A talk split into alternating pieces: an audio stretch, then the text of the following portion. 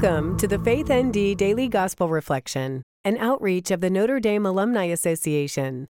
Today is Thursday of the fourth week in Ordinary Time. Our reading is from the sixth chapter of Mark, verses 7 through 13. Jesus summoned the twelve and began to send them out two by two, and gave them authority over unclean spirits.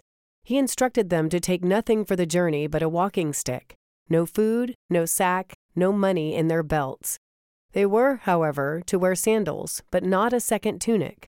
He said to them, Wherever you enter a house, stay there until you leave from there. Whatever place does not welcome you or listen to you, leave there and shake the dust off your feet, in testimony against them. So they went off and preached repentance. The twelve drove out many demons, and they anointed with oil many who were sick and cured them.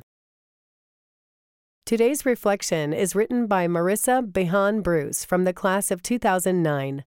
As I was meditating on today's gospel for a few days before writing this reflection, I had a dream. I was taking the subway into New York City, but in order to get into Manhattan, we all had to exit the subway and cross an angry body of water with big waves and individual inflatable rafts. Somehow, I miraculously managed to hang on to my phone, wallet, and keys despite the giant waves tossing me all about, but then lost them in the exit process.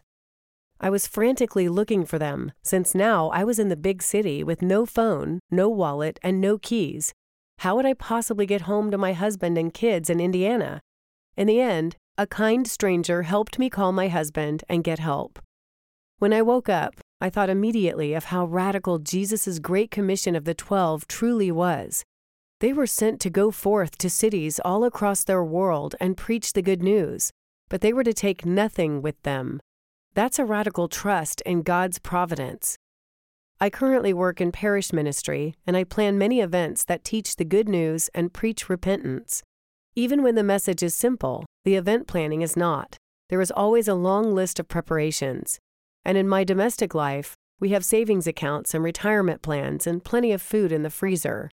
Neither my ministry nor my personal life bears any resemblance to the radical simplicity Jesus calls the twelve to live.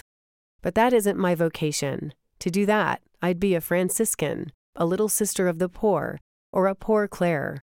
Instead, I'm the house that receives the apostles and provides them the hospitality they need to preach the good news. This Great Commission is really a two sided sending forth.